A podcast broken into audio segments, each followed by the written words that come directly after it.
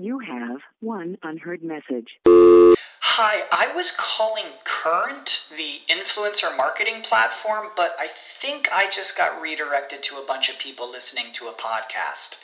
Well, anyways, I was calling Current because I was told they could help get my brand set up on TikTok Shop and even build out an affiliate program of content creators promoting my brand. And even have those content creators go on live streams and promote my product there. Wow, I could really use Current. I also heard that the brands they work with are making millions in sales. I guess I'll just go to their website at current.tech. What's the easiest choice you can make? Window instead of middle seat? Picking a vendor who sends a great gift basket? Outsourcing business tasks you hate? What about selling with Shopify?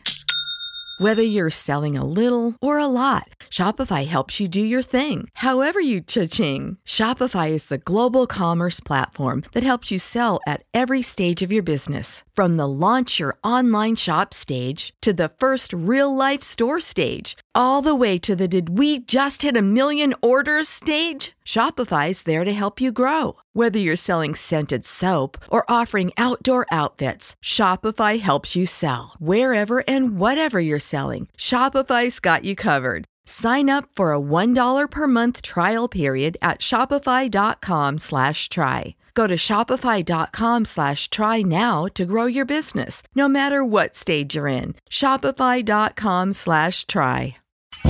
The opinions expressed on this webmasterradio.fm program are those of the host, guests, and callers, and do not reflect those of the staff, management, or advertisers of webmasterradio.fm. Any rebroadcast or retransmission of this program without the express written consent of webmasterradio.fm is prohibited. Welcome to Webcology. Webcology is the show that takes you into the deepest and darkest ends of the ecosystem on the internet. Our guides will take you on a journey into web marketing and bring you the experts and the information so that you can further explore the web marketing world. Now, here are the hosts of Webcology, Jim Hedger and Dave Davies. Hey everyone, welcome to Webcology here on webmasterradio.fm. It's Thursday, October the 6th, and um, oh, clearly it's a rather somber edition of Webcology today. Um, yesterday, the greatest uh, innovator and inventor of um, of my lifetime, uh, likely yours as well, uh, passed Steve Jobs, and well, we have um, the Webmaster Radio crew uh, our engineers and producers uh, Brasco and Lewis and Dave Davies to uh, you know get together and talk a little bit about Steve Jobs, his legacy, his um, philosophy, uh, how he changed our world, and uh, guys, that's just I mean, there's not not a lot I can really say. Fifty-seven years old, way too young. Um, Oh yeah. yeah. Well, who wants to jump in? Well, you know me. I'm I'm always happy to jump in with a with an opinion on everything, but um, it's interesting because I'm, I'm I'm sitting at my desk looking at my iPhone. Um, you know, re- reflecting back on uh, you know the, the the first computer um, I ever had the the opportunity. Well, I shouldn't say that. The first computer was a VIC 20, but let's go to real computers here. Um, was was sitting at my high school working on a Mac. Um, and and sort of just reflecting back on, on sort of the, the, the massive impact and, and it's interesting because the, my first experiences on the on the Mac um, was really in the heyday of, of Mac being um, you know a, a quasi elitist sort of sort of club to be in, but they, they weren't faring well um, from those versions of Mac and then and then you know sitting on my desk is, is the thing that um, you know made made them made them great again um, and, and put them on the on the forefront of, of everything, um, and you know, and, and made them you know more valuable than you know say massive uh, governments.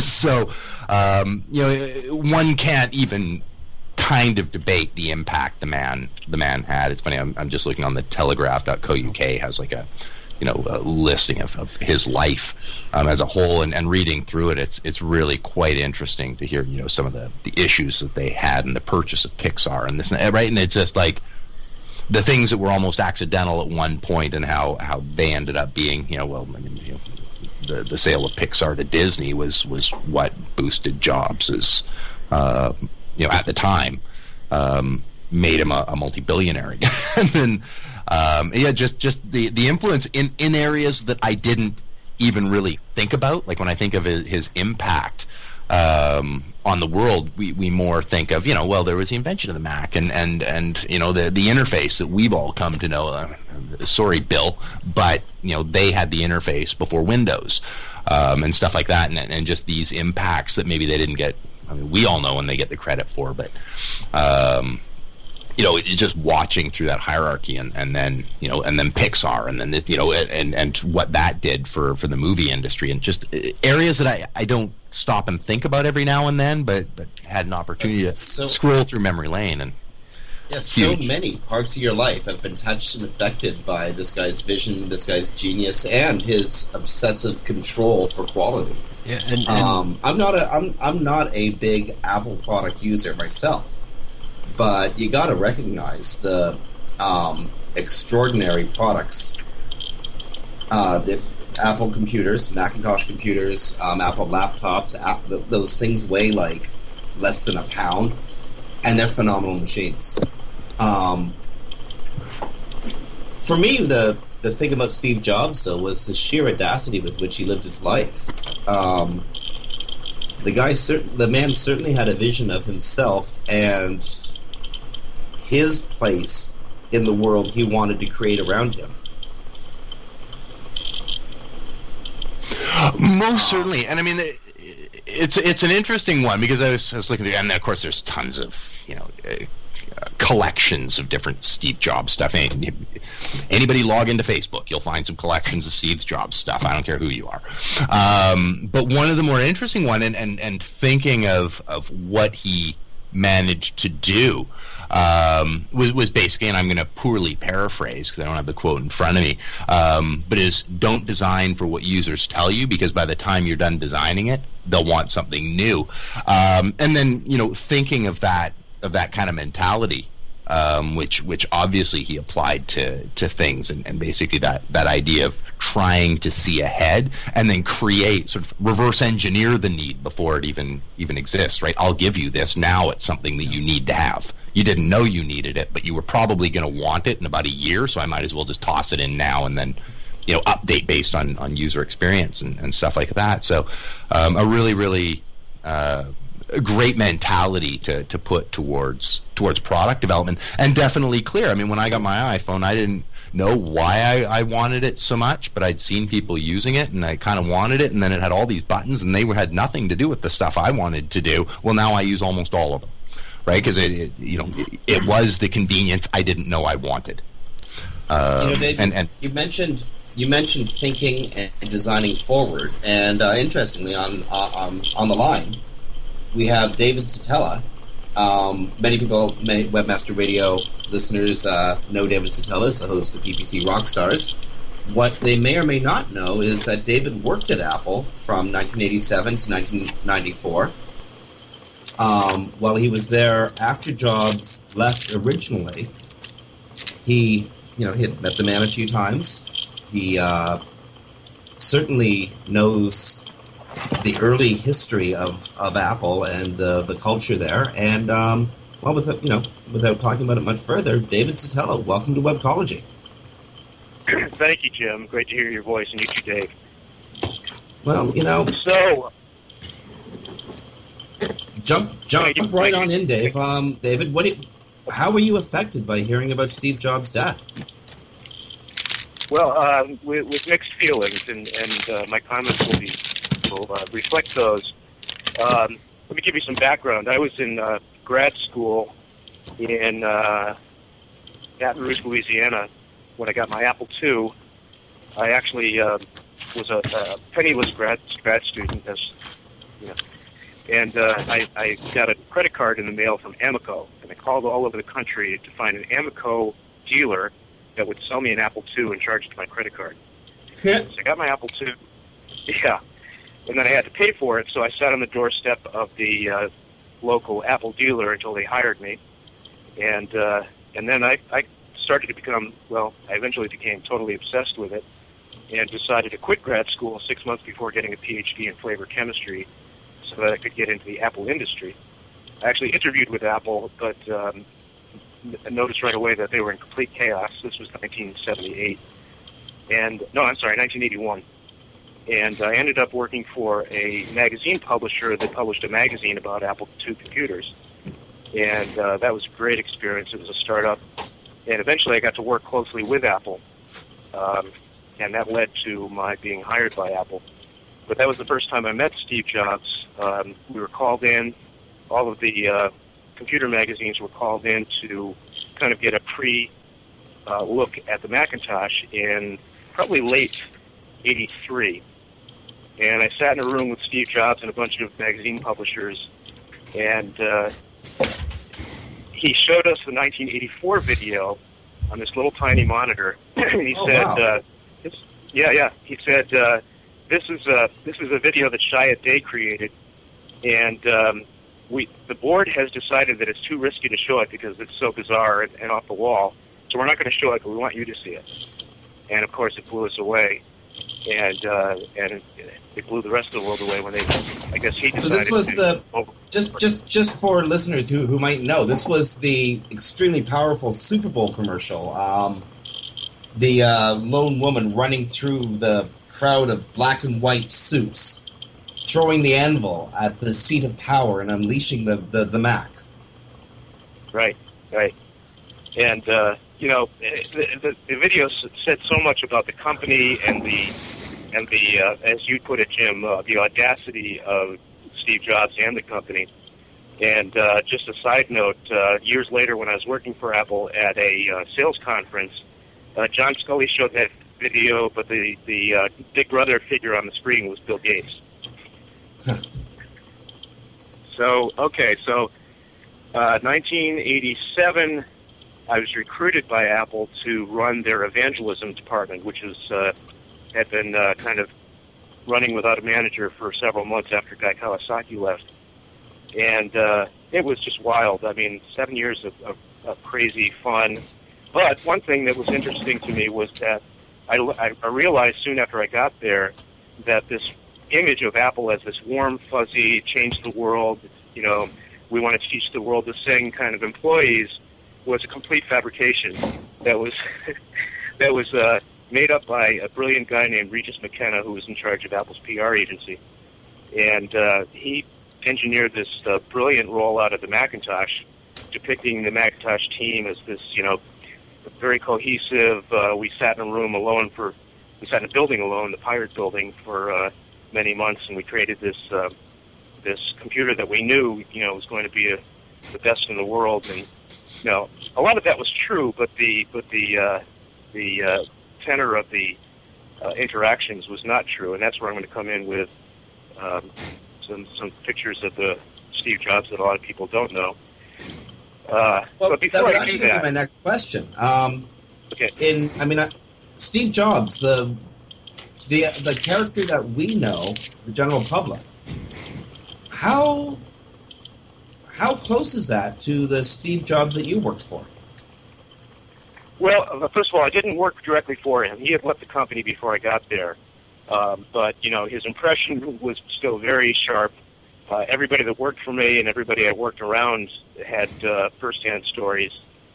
And um, I, I just just before the, that you called, I looked up a uh, an old movie uh, that came out, I think, in the 90s, mid 90s or so, called Pirates of Silicon Valley. Yeah, It was about Steve Jobs. It was about Steve Jobs and his relationship with uh, Bill Gates. And uh, Noah Wyle played Steve Jobs, and you know, kind of this warm, fuzzy guy with, you know, casual jeans and t-shirt. And um, Anthony Michael Hall played uh, Bill Gates, uh, this kind of uh, Darth Vader of the computer industry figure. And it was really funny to watch because I'd actually gotten to know Bill Gates pretty well. Well, not pretty well, but I'd had meetings with him and spent time alone with him and uh, the, the, the personalities were like opposite.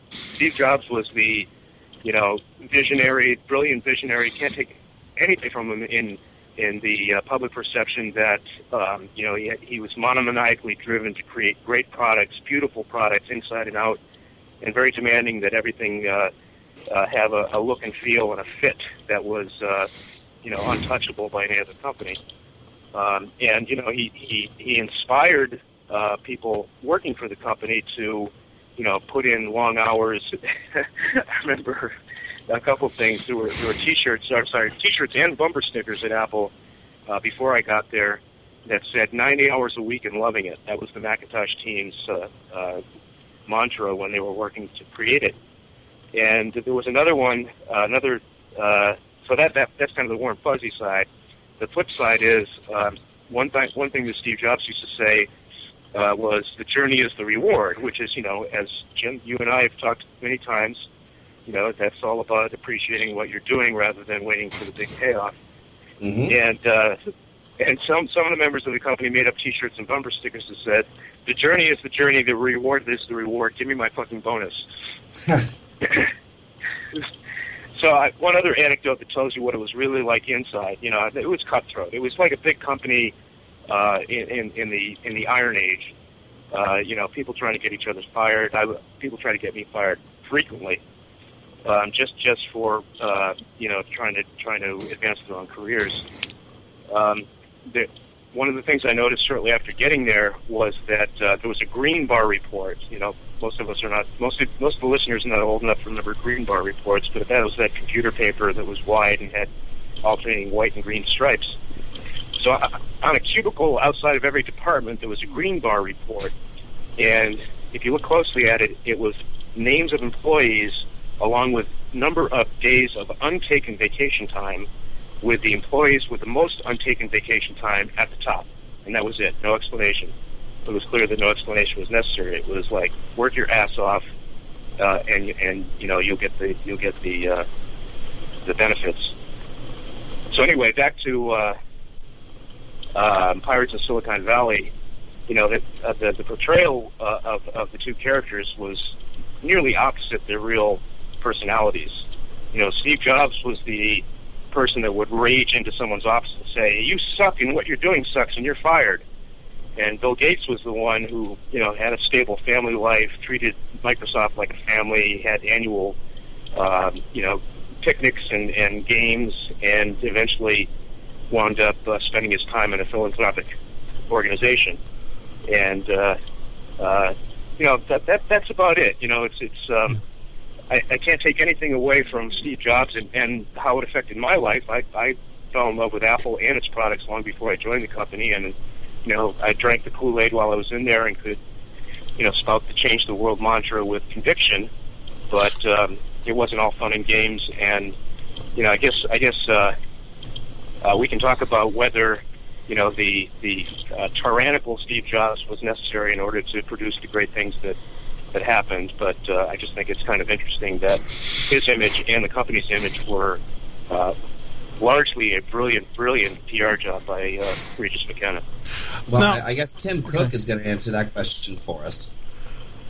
Um, uh, I think the studio has a quick question Yeah. for you, Dave. David, I was going to ask now, you definitely have uh, kind of touched upon how Steve um, was, how he was as a figurehead and what you knew of him and how he was uh, reflected in the Pirates of Silicon Valley movie, which is a great movie. If nobody has ever watched it, to go pick it up.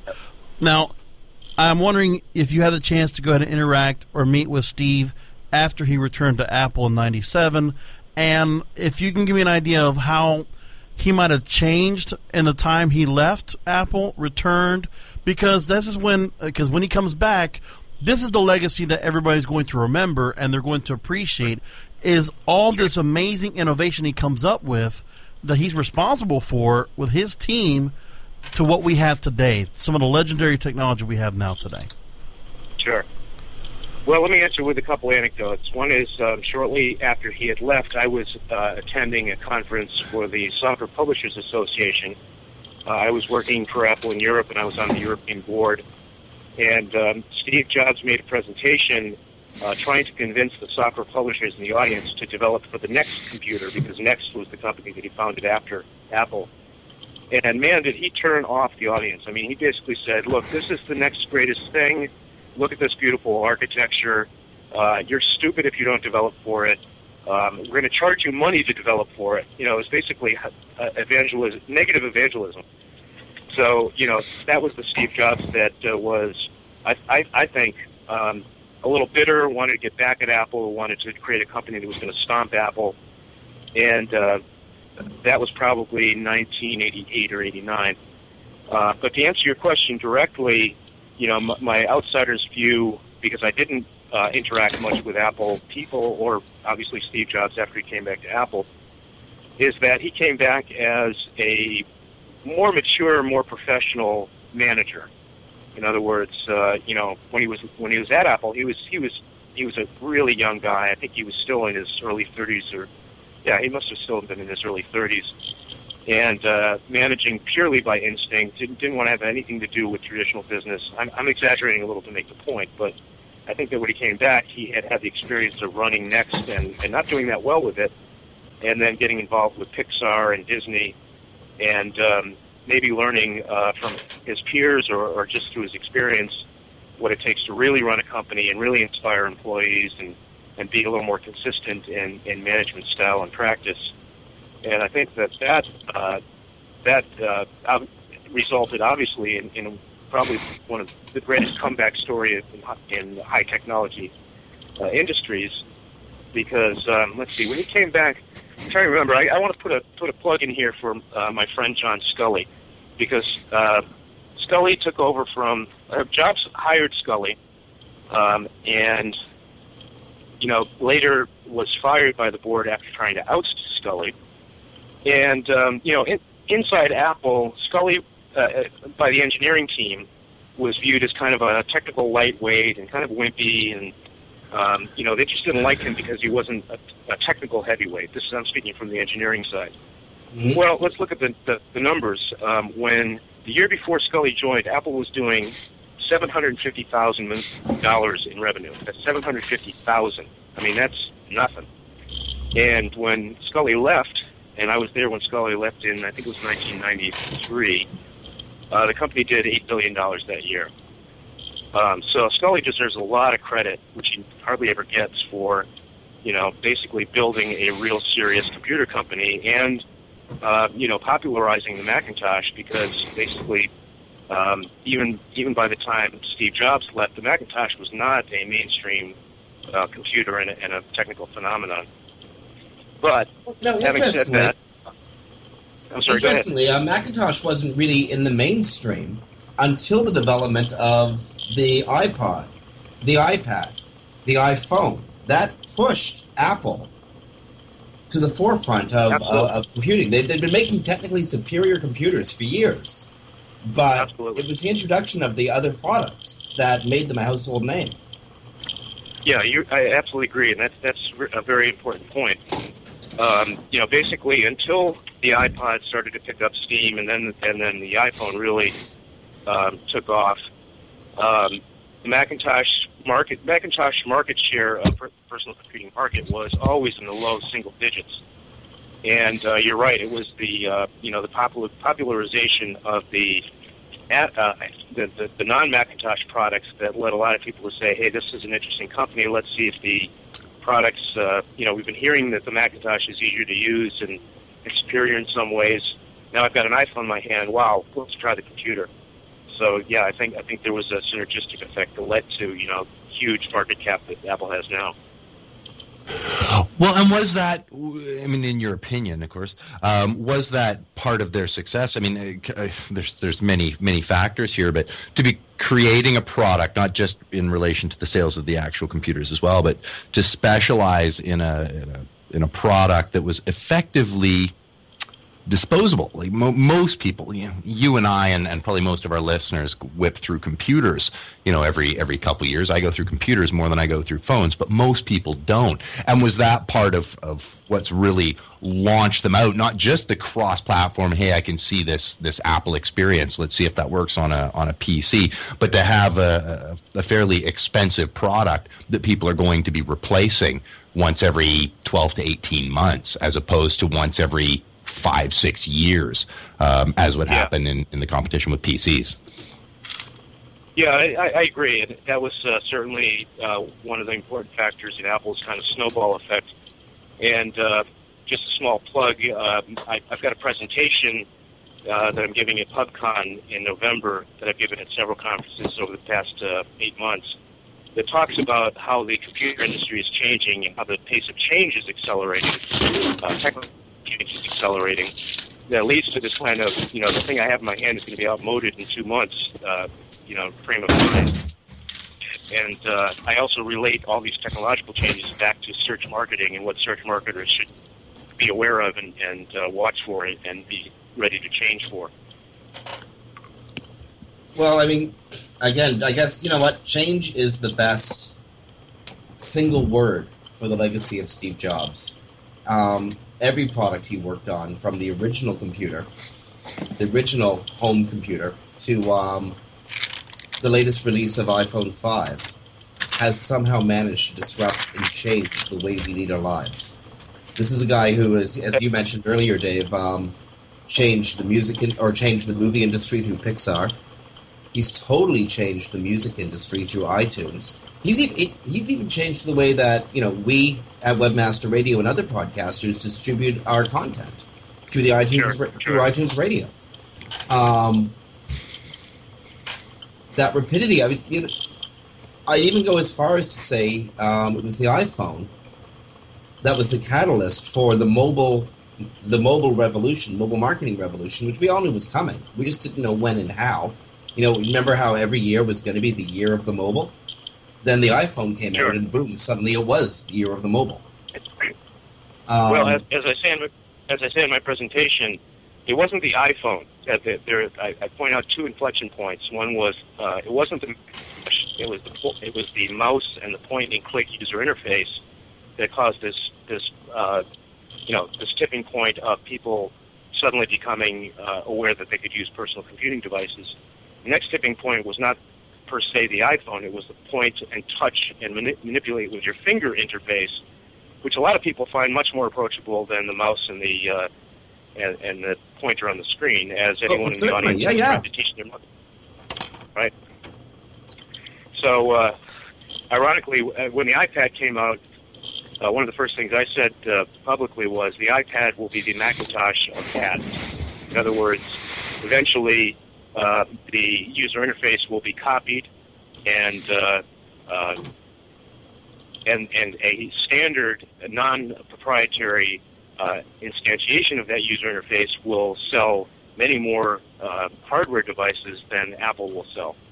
And I think I read recently, although I see conflicting data, that the number of Android devices, which are you know which is the open platform that mimics or has copied the the iPhone uh, user interface and the iPad user interface, the Android uh, devices hardware, you count the number of hardware devices, phones and pads, number of Android devices are now outselling the iPad and the iPhone itself.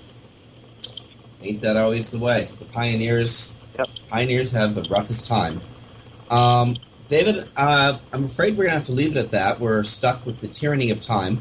But um, thank you so much for, for joining us to talk about Steve Jobs and Apple and the early days there. And um, looking forward to seeing you next time I see you. Same here. Um, you know, it feels a little weird to be talking with you without, without an alcoholic beverage in front of us. So, we'll have to think about that. soon enough, my friend. Soon enough. Uh, Chicago, November. okay, I'll be there. Brilliant. Uh, that was David Szetela, uh, host of PPC Rockstars, and uh, again, one of the uh, somebody who, who worked in Apple in the in the earliest days. Um, we've got to take a break here on Webcology. We've gone on a little bit longer than studio's comfortable without taking a break, so we'll be coming back with Aaron Aders, um, founder and CEO of Slingshot SEO. But first, uh, this is Jim Hedger from Digital Always Media and Dave Davies from Beanstalk SEO. Listen to Webcology on WebmasterRadio.fm. We'll be back after these messages. Sit tight and don't move. Webcology. We'll be back after this short break. From the creators of We Build Pages, experience the power of the Internet Marketing Ninja. An exclusively trained army of nearly 100 in-house ninjas. Mastered in the arts of social media, local marketing, content creation, SEO reporting, and yes, link building. The Internet Marketing Ninjas will release a new version of their legendary tools to the public. Visit the Internet Marketing Ninjas booth at PubCon 2011 Vegas or visit imninjas.com. The ninjas are coming. As you know, being an expert at f- What did she say? requires lots of practice and a great tool. Think you could use some help with f- Whoa! You're not alone. Hundreds have used our tool to take their f- performance to the next level. The language! Of course, we're talking about managing Facebook ads on Acquisio. Oh. Buy, track, manage, optimize, and report on media across all major ad networks. Visit Acquisio.com to get a demo today. Acquisio. Search, social, display, one platform. Just getting your feet wet on the internet? Then dive into our stream. Webmasterradio.fm. We're the coolest place around. Webmasterradio.fm. We're everywhere.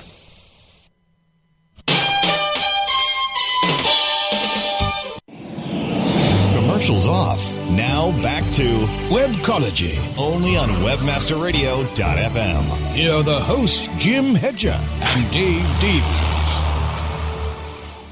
Hey everyone, welcome back to Webcology here on WebmasterRadio.fm. Uh, you know what? Let's get some energy happening. Let's talk about something smart. Let's do something good for our listeners and change the world. That's the way Steve Jobs would have wanted it. On uh, on the line, we have Aaron Aders, um, founder and CEO of Slingshot SEO. Aaron, welcome. Hey, to how's it going, guys? Well, thanks for joining us. Um, you know, let's let's geek out. Let's talk. Uh, let's talk Google. Um, you have a report coming out on uh, click-through rates at Google, um, and I know that you were poking around in Google Analytics today and getting a giggle about some of the stuff you saw. Um, first off, tell us a little bit about yourself and about Slingshot SEO. Yeah, so I am a co-founder at Slingshot SEO. We're going to turn five this December, and uh, really the company started in high school with myself and the two founders doing some uh, kind of PPC stuff back in the day on Yahoo, and then Google came out and just uh, pretty much shocked the world of SEO back then. And uh, unfortunately, the bubble burst in 1990, 99 kind of turned us away from the whole internet thing. They said it was a joke. And now it's kind of coming full circle and seeing people actually uh, generate revenue and find value in the internet and search in general. So, uh, really happy that, that that turn came around and, you know, just trying to stay ahead of the curve and uh, geek out on a daily basis around here. Well, um, you know, we've been from a, from an SEO perspective, at any rate, we've been dealing with curves and curve balls for oh, I don't know the last year, especially since the um, initial release of the Panda update. Um, where do you see the curve today?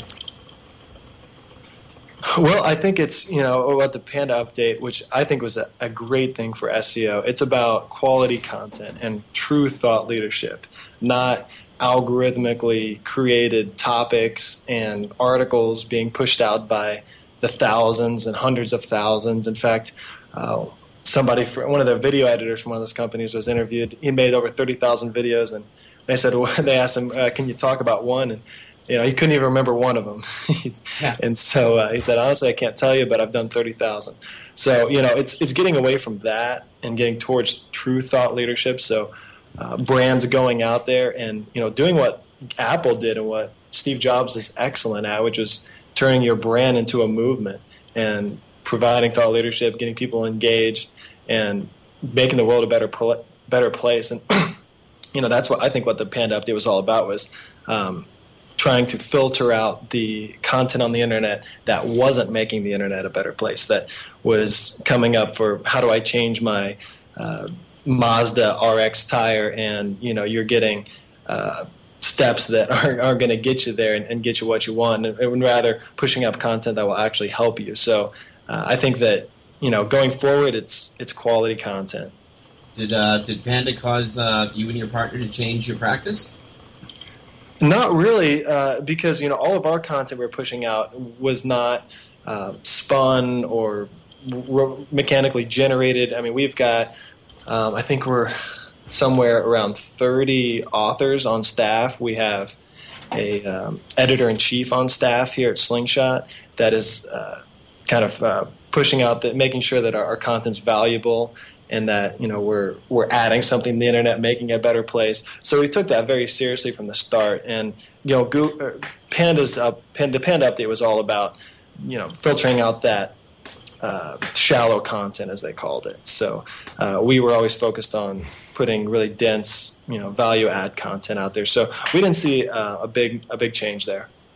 You know, back in the day, uh, SEOs used to have this um, relationship with Google that was kind of like Tom and Jerry, where you know the SEOs would actually hang out in uh, forums and chat rooms with uh, people who were you know obviously Google employees, such as you know Google guy, and you know actually exchange and receive information. Um, then Google started developing um, this whole array of tools, uh, Google Analytics, after they they they purchased um, Ur- Urchin, Urchin, whichever, um, and Google Webmaster Tools, and that sort of conversation, direct conversation with Google employees seemed to die out. Now we're you know we're, we're relying on Webmaster Tools for information or Google Analytics, and um, I can get kind of silly sometimes. Now you were poking around in Google Analytics, in the last few days, uh, checking out the release of SEO segmentation. What's Right. your impression? Well, it was a little bit of a disappointment in the beginning since all the data from that SEO or search engine optimization segmentation that's um, I think under traffic sources was really coming from PPC. It's all PPC data, so kind of a, a little disappointment there. And it wasn't organic data that they were segmenting, but I mean, it really doesn't matter. You know, analytics, Google Analytics, if if you know how to segment things right, it's just really a giant SEO tool anyway. So, uh, you know, nothing really lost there. Just wasn't what I I I thought the title put it out to be anyway. How useful do you find the information you're getting out of it? Um, you're, I mean, at least it provides a baseline, eh? Well, I mean, out of PPC can definitely give you some insights on where you need to put your focus in organic search. Uh, but analytics in general, you know, it's it's really about seeing how effective you are in communicating with your target audience, and you know, on the new keywords that that you're putting out, that you're you're targeting, you know, are they converting? Are they bouncing? What you know, are are these valuable keywords? Are we getting the ROI that we're uh, the the return out of of the traffic that we're uh, putting all our efforts into for this keyword. So analytics is absolutely crucial tool to measuring your SEO campaign and adding intelligence to it on the next iteration of uh, the way you implement your SEO campaign. Now we had a chance uh, to meet at Digital World Expo. We had a chance to share a stage at Digital, World Expo. Um, when I was chatting with you, we had touched on a, a couple studies. One that uh, Slingshot had put out already. One that is upcoming. Same basic study, different engine. Um, why don't you get into and, and then we can, can get into some questions. But why don't you summarize the study that's been out already, so that you can you can sort of chat freely about what was it um, and and what does it mean.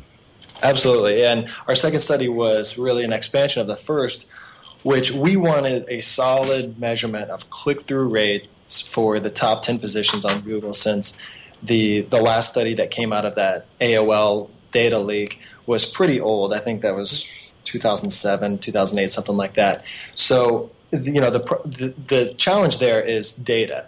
And unless you are a search engine or a SEO company with a lot of clients and keywords you're targeting, it's really tough to get that. But luckily, we had that data. Uh, we looked at the we analyzed user behavior of about 170,000 visitors over 324 high traffic keywords, and so we took this data and looked at what Google says is the search traffic, applied that to the positions that our clients were for each one of these keywords, and, and then came up with a statistically significant result of uh, on Google number one position getting 18.2% on average, that dropping very quickly to 10% on position two. So this was just all about more of a, a forward-looking goal of, you know, if I want to go after this keyword, is it is it possible for me to take out the first two positions and, can I provide a better offer? Can I is that a realistic goal? And if it's not, you know, what what kind of traffic can I expect from maybe position three or four? And then does that make sense with the kind of effort that I would have to put towards it. So it's it's more about forward looking and seeing if something's worth going going after. So we we also want to look at Bing, and so that study is coming out next week on a major search engine optimization uh, blog. That's about as far as I go about that right now. But uh, it's going to come out and it's going to look at Bing and just some preliminary preliminary data out of that was we saw much lower click through rates across all positions, and I don't know exactly why that is. Maybe our R and D team uh, took a stab at that or uh, looked at that in more detail in the paper. I would guess it's probably people doing more searches to uh, performing more searches to actually click on a result that they find useful. So that could take it down. Um, also, what could take down organic click throughs is people clicking on ads, but looking at Bing's revenue and uh, the loss of a billion last year, I gotta uh, at least assume that it's probably not people clicking on. So um, hopefully we can get to the bottom of that. Uh, I'm not, I haven't seen the study yet. Again, it's going to be released next week, so uh, that should be real interesting. Bing click through rates and the Google click through rate study is already out there, and you can go to slingshotseo.com and download that and uh, get some more uh, intelligence whenever you're choosing which keywords you want to target in the future. Aaron, we're going to have to take a break for a few minutes, so if you can stick around. Um, we're definitely going to be asking you about click-through rates at Google. Um, but, uh, friends, we got to pay some bills here at WebmasterRadio.fm. So on behalf of Dave Davies from Beanstalk SEO, this is Jim Hedger from Digital Always Media. You're listening to Webcology on Webmaster Radio. Stay tuned. Back with Aaron Aders after these messages. Sit tight and don't move. Webcology. We'll be back after this short break. Hey, this is Danny Sullivan to talk to you about Bruce Clay Incorporated. They've made Inc. magazine's list of growing private businesses and have exhibited and sponsored at my conferences since the very beginning. You've seen their search engine relationship chart or you've read their SEO code of ethics, so you know they're SEO experts. But did you know they can help you with PPC, web analytics, web design, marketing strategy, promotion, and branding? Yep, get everything you need for success in the online marketplace. You can check it out from the professionals at Bruce Clay Incorporated. For over 10 years with offices worldwide, they've got the answers you need. Check them out today at bruceclay.com. Oh, yeah. My day is done. Time for happy hour. You're already done for the day? Yeah, because I use certifiedknowledge.org. Their PPC tools literally save me hours every day. How do you keep on top of all of Google's new features? Easy. With Certified Knowledge, their interactive learning modules keep me up to date. And if there's something I don't know, I can watch their video lessons without having to hunt around the Google help files. Great. I'm ready to expand my knowledge.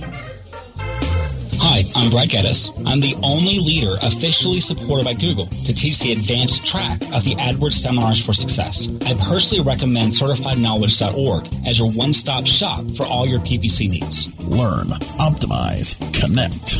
Be smart. Go to certifiedknowledge.org now. Looking for a white label SEO and social platform for your clients? Think eBrands. Free and unlimited SEO audit reports. eBrands. Premium Facebook apps and welcome page creators. eBrands. Twitter management app, analytics, and mobile site generators. eBrands. Let eBrands manage your search and social media campaigns and give you and your clients access to their white label dashboard, which have great reports that will wow your clients and deliver great ROI and results. Try eBrands for 30 days. Go to eBrandsWithAZ.com or call 1-866-625-5717. That's eBrands with a Z for eBrands. Blog, blog, blog. Webmasterradio.fm. We're the talk of the town. Webmasterradio.fm. Thanks for listening. Webmasterradio.fm. We're everywhere. Commercials off. Now back to Webcology, only on WebmasterRadio.fm. Here are the hosts, Jim Hedger and Dave Davies.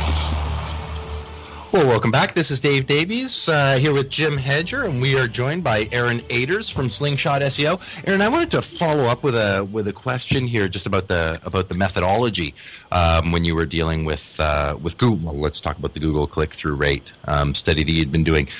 When you're pulling this data in, I mean, we all are familiar with the idea of um, adjusting your titles to to improve click through rates. Were these generally sites that, I mean, obviously they were sites you guys were, were had access to. Were they ones that had been optimized for click through rates, i.e., might the was the study maybe skewed by by improved click through rates because you you you sort of tweaked those, or or was it a fairly you know over a massive number of phrases, wax of pages in there that didn't have optimized for click through titles, and and that we could look at this data as fairly uh, Yeah. you know applicable. Yeah, so that's a great question. You know, I mean, of the 324 keywords, they were all very high traffic, uh, a, a lot of competition around those keywords. And yes, our clients definitely were optimized for search engines and click throughs and user click throughs. So uh, just the, the nature of the, the competition there, uh, I would have to assume that the, the level was pretty high and probably most, if not all, of the, uh, the competitors that we were measuring against were probably taking the same tact of making sure that their click throughs uh, were, were prop or their their title tags were proper for click through rates as well as SEO targets. But you know that's a great question. That would be something to definitely look into. Now, which which leads me to uh, to a sort of follow up, and I, I don't know if our listeners would, uh, everybody will be interested in this one. You know what numbers are clicking on the top ten? How many people are, or what percentage are never clicking on a result there at all, and are, are going back to, to performing uh, second, third searches? About half. Uh, we're finding that it's it's almost I think it's almost an average of two searches for every over any organic click on the first or second or third page. Users typically refine their search at least once. So would you say, and I, and I don't know how you're, you know, the, the exact phrasing sequences that you've been using and stuff like that.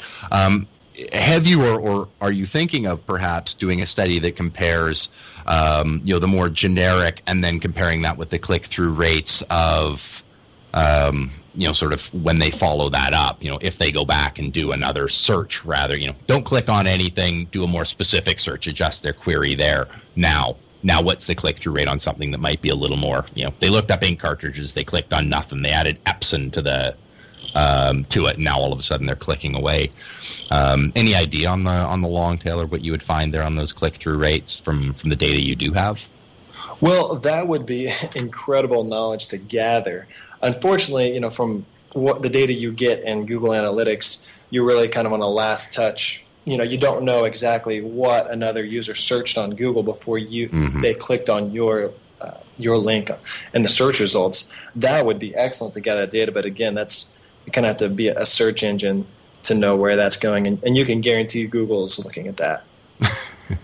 Well, I guess uh, are you are you able to extrapolate extrapolate any intelligence? Um, you say that it, the average user is refining uh, his or her search string or search query. Um, why are they doing that? How are they? doing Okay, so so the way we came up with that is when we would look at. So if you'll notice in our search study, uh, let's see here, eighteen percent plus ten percent plus the long tail down, it doesn't add up to hundred percent. And the reason for that uh, that that we have to assume would be people doing more than one search. If Google says, you know, a thousand people uh, search this in any keyword phrase, and and you're holding position one, and you're only getting you know five or ten or a very small portion of that, and then you measure it out. I mean, it just it just doesn't add up to a thousand, right? And, you know, they could be giving you some data that wasn't that accurate. I'm sure that's the case in, in some areas, but if you took their estimate, their traffic estimates as as true, those are the numbers that we came up with in our sample set. when you're working with clients, is Google Analytics enough for you? Do you need more data? Well, Google Analytics is going to tell you exactly how people behave on your website, which is extremely important data.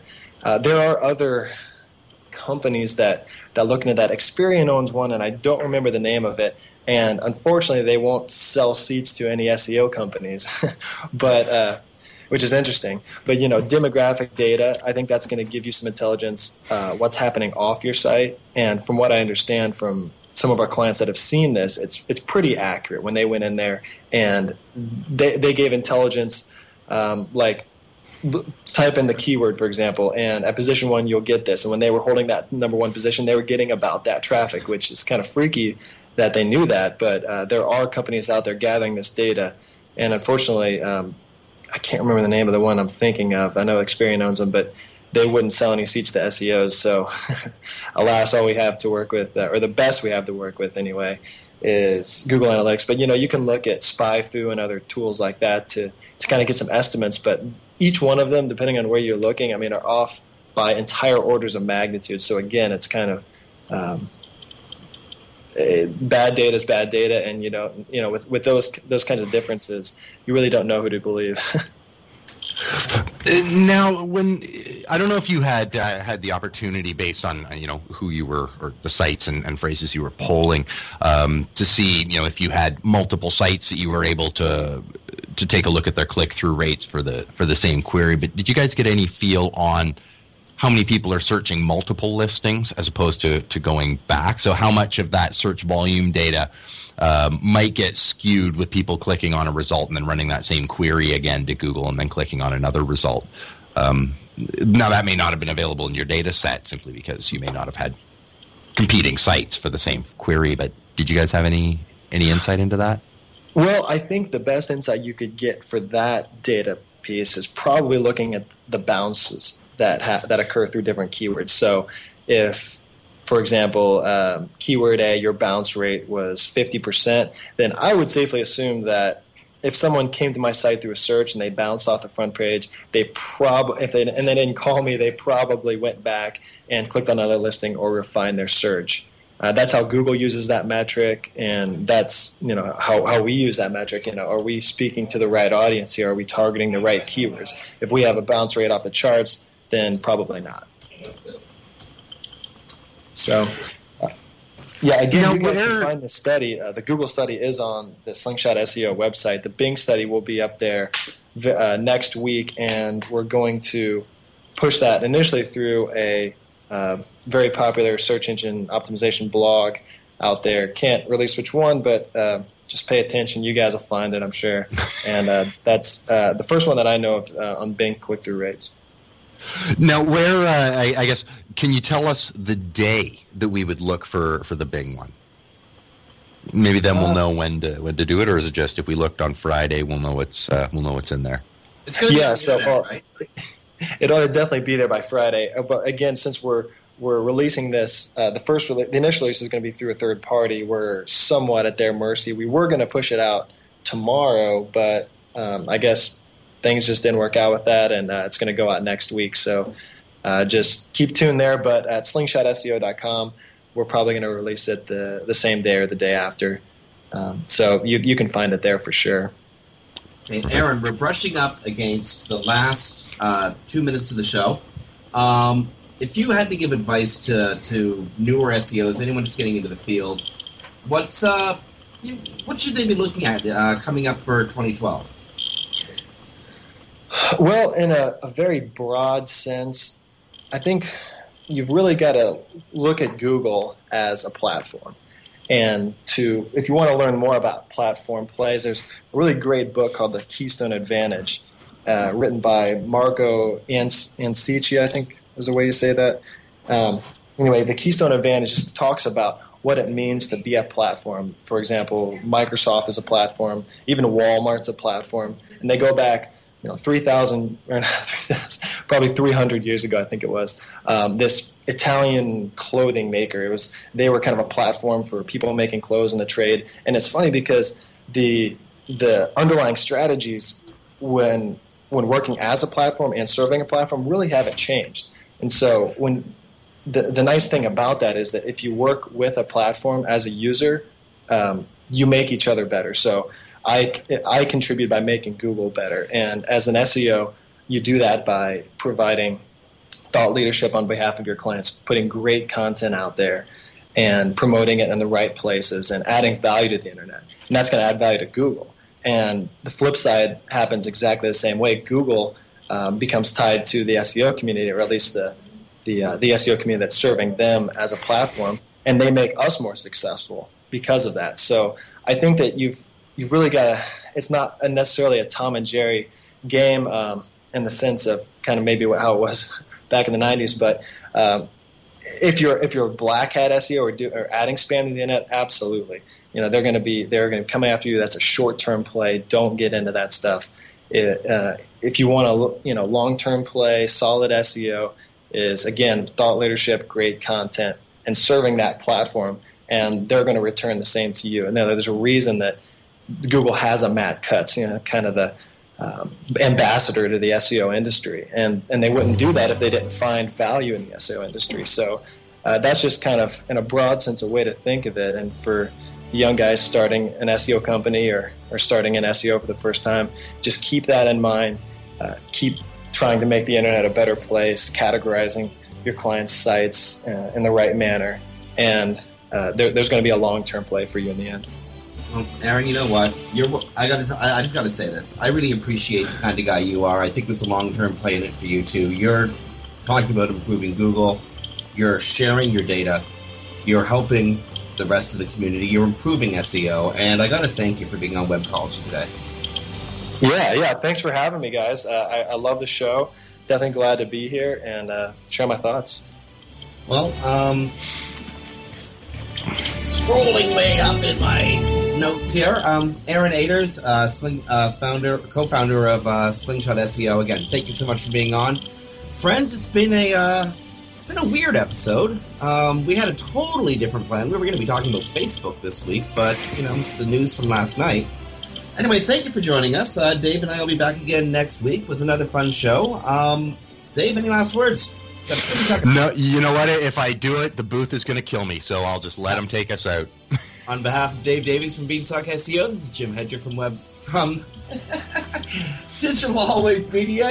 Been listening to Webcology here on WebmasterRadio.fm. We have SEM Synergy coming up next, friends. Stay tuned.